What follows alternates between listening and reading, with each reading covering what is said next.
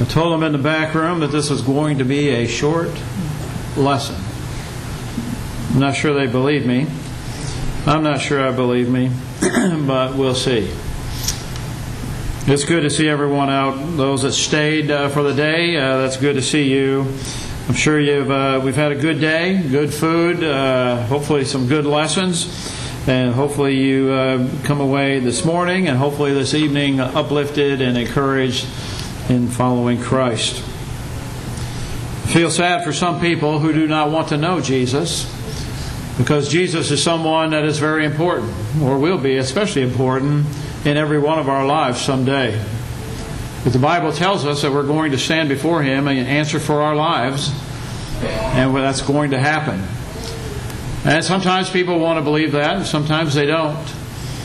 But the Bible teaches us that we can trust in Him and the beautiful thing about God is that He does not force any of us to accept Him, to believe Him, or to even recognize Him as God. He's given us that choice. And so tonight, I want, or this afternoon, I want to answer the question of who is Jesus Christ? Because I think that that's an important question. I think all of us from time to time uh, want to know something about someone. Maybe you've gotten a new doctor, you want to know about the doctor, or a new insurance agent, you want to know about that. Or you're going to buy a car and you want to talk about talk to a salesman. Or someone wants to be introduced into your life and you want to know about them. What do you do? How do you find out? How do you find out if the doctor's good? Well, usually you ask a friend. You ask them if they know who this doctor is and have they uh, ever gone or do they know someone that's gone. And so you talk to friends to find out about what kind of insurance agent you should go to. And you ask them questions about that individual to try to find out information about them. And so, in this lesson this afternoon, I want to ask those kind of questions. but I want to ask that question of those that actually knew Jesus. And we can go to the Bible to find out the answer to the questions that we're going to ask. Because I think the way, if we interview his friends, his friends would tell us who they thought he was. And then I see, or I, I, realize that there's a competent authority that's out there that's going to tell us who Jesus is. And then we can ask the man himself who he was or who he is. So let's start off by asking his friends and his family. We'll start off with Martha. She was a sister to Mary and to Lazarus. Jesus was in their home quite often, so I'm sure that he was quite familiar with them. It was on one occasion when Lazarus had died that Jesus went to the scene and was there, and the Bible tells us that he wept. So Jesus was very close to Lazarus and to Martha and to Mary. But who does Mary say that he is? On the occasion when Lazarus had died and Jesus had delayed in getting there, this is what she said in John chapter 11 and verse 27. She saith unto him, Yea, Lord, I believe that thou art the Christ, the Son of God, which should come into the world. Now, Jesus didn't ask, you know, who you think I am, or let me tell you who I am, and then you make sure you tell everyone else that this is what I'm, I'm telling you. She had observed his life, she'd seen how he lived, saw what he taught, and obviously seen the miracles. and so she recognized him as the Son of God. And not only the Son of God, but the Christ. And that's very important because the Christ means she recognized him as the Messiah, the Savior. We could ask another friend, which was Peter. you might remember we've been studying uh, the apostles on Sunday evening. Peter's one of those individuals that we studied, and it was Peter that Jesus called as he's walking along the seashore. He said, Come follow me. Peter followed him. He left everything and went. We know that Peter was in his inner circle. He was a member of that close knit group, that inner circle. But as was read for us in Matthew chapter 16 and verse 16, when Jesus asked the question, Whom do men say that I, the Son of Man, am? It was Peter that gave the answer when he said that thou art the Christ, the Son of the living God. not only did he recognize him as the Messiah, but he recognized him as the Son of the living God. In 2 Peter chapter 1, verses 16 and 17, For we have not followed cunning devised fables. When we made known unto you the power and the coming of our Lord Jesus Christ, but were eyewitnesses of his majesty. For he received from God the Father honor and glory when there was such a voice to him from the, ex- from the excellent, excellent glory that said, This is my beloved Son in whom I am well pleased. Why did Peter recognize Jesus and know that he was the Son of God, that he was the Messiah? Because of the things that he saw, the things that he seen that Jesus did he recognized him for who he was. John, another example, a friend of Jesus. John chapter 1, verses 1 through 3, listen to what he says about Jesus that in the beginning was the Word, and the Word was with God, and the Word was God. The same was in the beginning with God. All things were made by him, and without him was not anything made that was made. So he recognizes the fact that Jesus has been around forever. As long as God's been around, Jesus has been around. That he was there in the beginning when the world was created. He was the Word. And the Word was God. We know that that Word dwelt among us, among men. John chapter 1 and verse 14, it says, And the Word was made flesh and dwelt among us, and he beheld his glory, the glory as of the only begotten of the Father, full of grace and truth. 1 John chapter 1 verses 1 and 2. This is what he says, that which was from the beginning, which we have heard, which we have seen with our eyes, which we have looked upon, and our hands have handled of the word of life. For the life was manifested, and we have seen it, and bear witness and show unto you the eternal life which was with the Father and was manifested unto us. You know, when you think about the apostles, one of the things that I notice, and I'm sure most of us already realize, is that most of the apostles died martyrs. All but one. John was exiled to the Isle of Patmos, and then he was finally released. But he's the only one that died a natural death that we know. All the rest were killed. And I find it amazing that if Jesus was not who he claimed to be, that they would actually die for someone who was a phony. That they would die for someone that was fake. Someone that was just made up. But that's what happened. They died. John tells us in John chapter 20, verses 30 through 31, and many other signs truly did Jesus in the presence of his disciples, which are not written in this book. But these are written that you might believe that Jesus is the Christ, the Son of God, and that believing you might have life through his name. As I mentioned in Bible class this morning, there's really only a few days of the life of Jesus that are recorded in the book of John. Less than 30 that are recorded of what he did. But it was enough to convince many people that he was the Son of God that he was who he claimed to be. Because they seen the miracles, they seen what he did, and that was something that was different. We can look at Thomas, another disciple of Jesus, who was a doubter. And that's what most of us remember him for. But in John chapter 20, verse 28, Thomas answered and said unto him, My Lord and my God. He's seen Jesus. He's seen that he had risen from the dead. And so he makes that statement because he realizes that Jesus really is the Son of God. but is it enough just to say, yeah, we believe and this is who he was? That's in our opinion. But I think actions sometimes even speak louder than our words. Because we realize that some of the family members of Jesus did not believe who he was. In fact, in John chapter 7 and verse 5, it says, for neither did his brethren believe in him. But in 1 Corinthians chapter 15 and verse 7, after that he was seen of James, then of all the apostles. Galatians chapter 1 and verse 19. But other of the apostles saw I none save James the Lord's brother. If Jesus was a fake, if Jesus was a phony, if Jesus was not who he claimed to be, then why would someone that doubted him to begin with all of a sudden change and start to be a follower of Jesus? James chapter 1 and verse 1, it says, James, a servant of God and of the Lord Jesus Christ, to the twelve tribes that were scattered abroad, greetings. Jude in verse 1, Jude, the servant of Jesus Christ, the brother of James, to them that were sanctified by God the Father and preserved in Jesus Christ and called.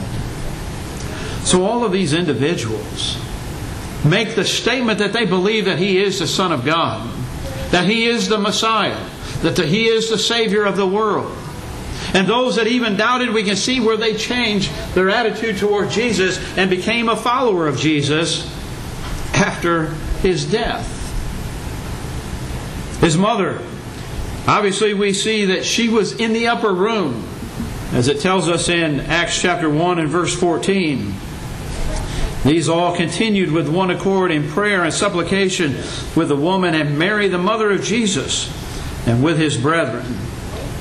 Jesus told the apostles to go to Jerusalem and tarry, and the Holy Spirit would come and it would descend upon them. That's why they were there in that room, and Mary was there with them on that occasion. She didn't receive a miraculous measure of the Holy Spirit, but the apostles did.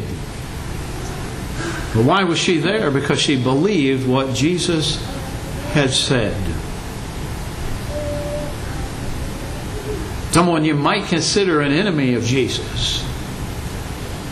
In Mark the 15th chapter, verse 39, the centurion who stood by and watched Jesus as he was crucified on the cross. And he makes this statement after Jesus has died. He says, Truly, this man was the Son of God. Now, why did he make that statement? Why would he say that if he did not believe Jesus was who he was, why did he make that statement? Because he witnessed the crucifixion. And he witnessed something different. I'm about to imagine that that centurion has had witnessed multiple crucifixions. But he knew that there was something different about Jesus. Because when he cried out or gave up the ghost, when he cried, It is finished, into thy hands I commend my spirit, there was something different. And the centurion made that statement. And so we can look at his friends and we can look at his family, and they acknowledge the fact that he is the Son of God.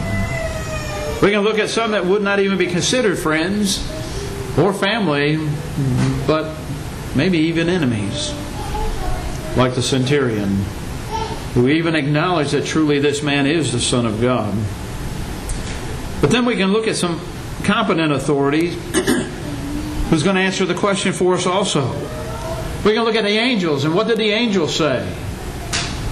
In Luke chapter 2, and beginning in verse 8, there were in the same country shepherds abiding in the field, keeping watch over their flocks by night, and lo, the angel of the Lord came upon them, and glory of the Lord shone around about them. And they were sore afraid.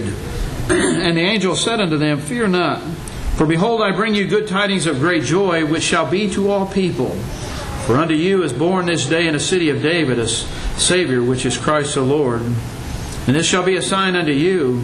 You shall find a babe wrapped in swaddling clothes, lying in a manger.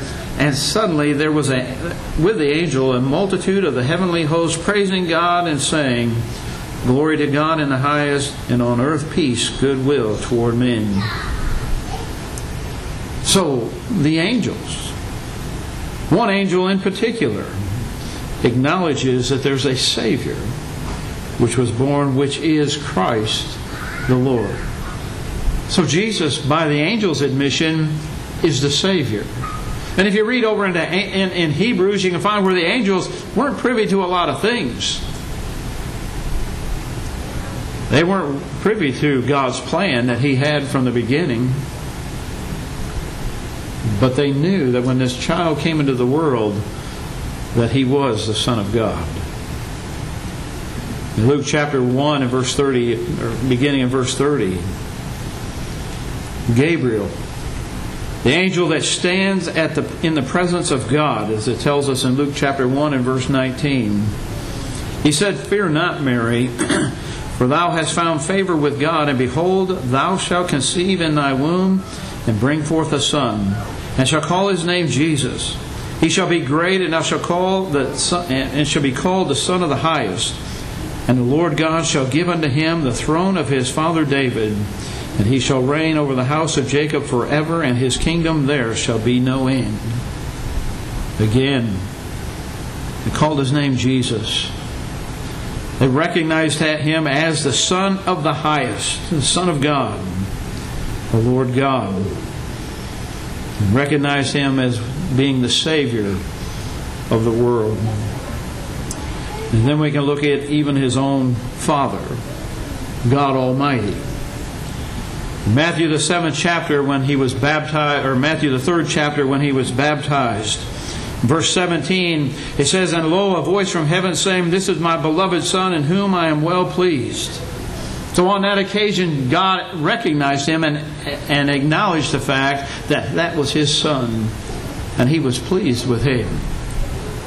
And then on the Mount of Transfiguration in Matthew chapter 17 and verse 5, it says, And while he yet spake, behold, a bright cloud overshadowed them, and behold, a voice out of the clouds which said, This is my beloved Son, in whom I am well pleased.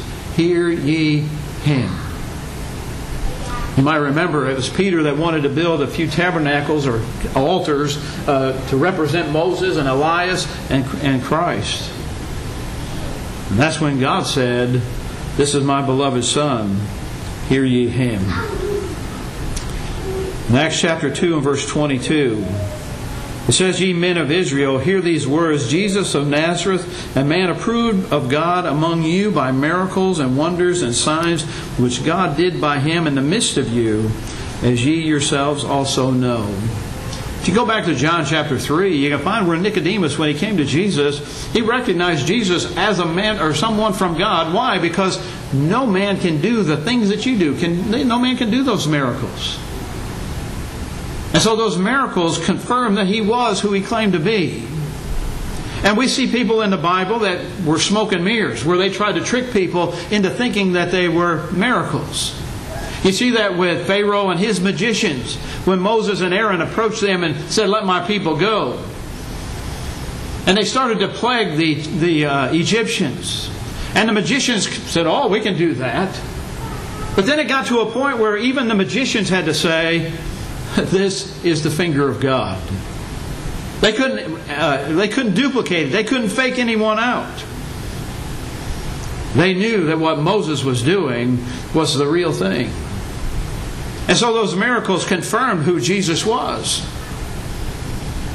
And that's why John says that they're included so that we might believe. But the choice is up to us. We can believe its friends and family. We can believe the angels. We can even believe the Almighty. Or we cannot. But if you really want to know about somebody, the best thing to do is ask them yourself. And so, who did Jesus say that he was? John chapter 14, verse 6. He said, I am the way, the truth, and the life. No man cometh unto the Father but by me. so what's he saying?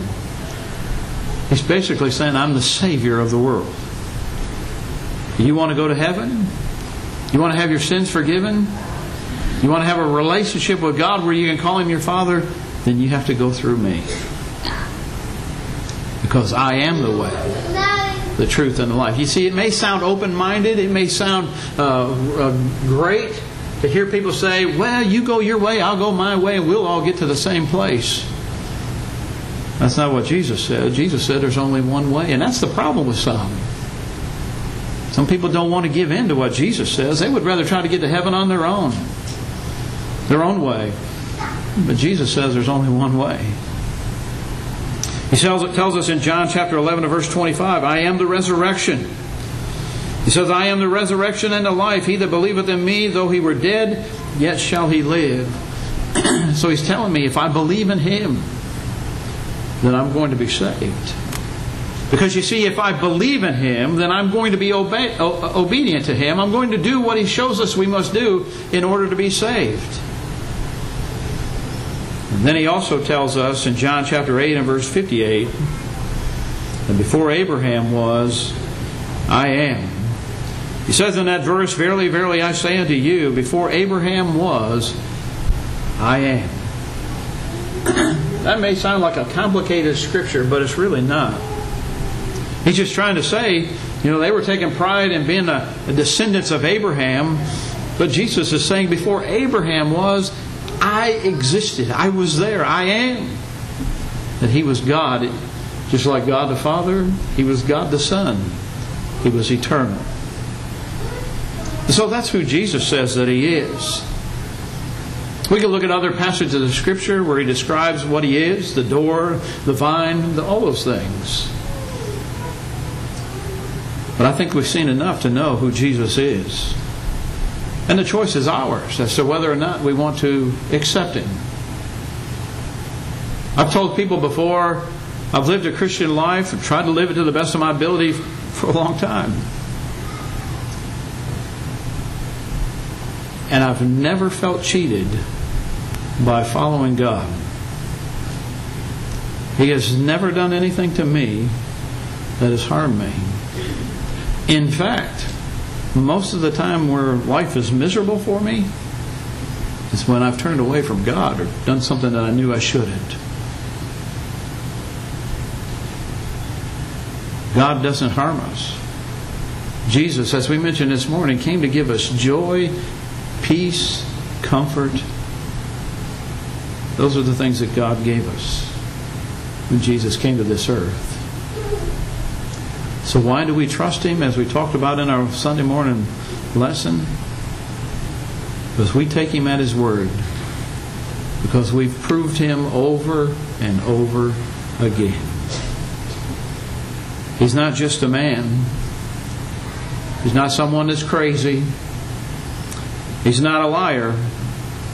The Bible says He is the Son of God. And so we trust Him because we read about him in his word.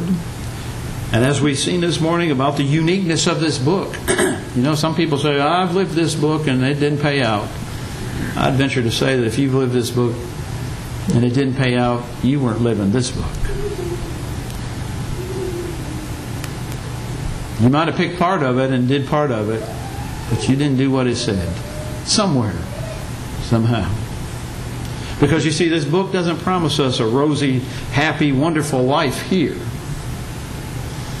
In fact, when we talked this morning about denying self and taking up cross and following Jesus, that taking up a cross sometimes difficult. That tells me it's not going to be easy. When I look at the cross of Jesus, it doesn't look like there's any pleasure in that at all. So sometimes it's difficult to live a Christian life. But it will be worth it in the end. And that's the promise that we have, and that's why I trust Him. That's why I take Him at His word. Because I believe the promises that He's made. So tonight, or this afternoon, if you're not a Christian, we would encourage you to become one. But again, that's up to you. But Jesus has given us everything that we need so that we can know that we're saved. He tells us what we need to do in order to be saved, and that is to believe and be baptized. And according to the gospel, it is the fact that he died for our sins, that he was buried, and he arose again on the third day. And if we believe that, if we'll make that great confession that he is the Son of God, and turn away from our sins, then we can be baptized into Christ to have our sins washed away. And it's through that baptism that we represent the death, burial, and the resurrection of Christ, and we come up out of that water a new creature this afternoon, you can do that. Like the Ethiopian eunuch, you can go on your way rejoicing. Maybe if you haven't lived as you should and you need our prayers, we're here to help you in any way that we can. And you have an opportunity to respond to the invitation. Together we stand and sing.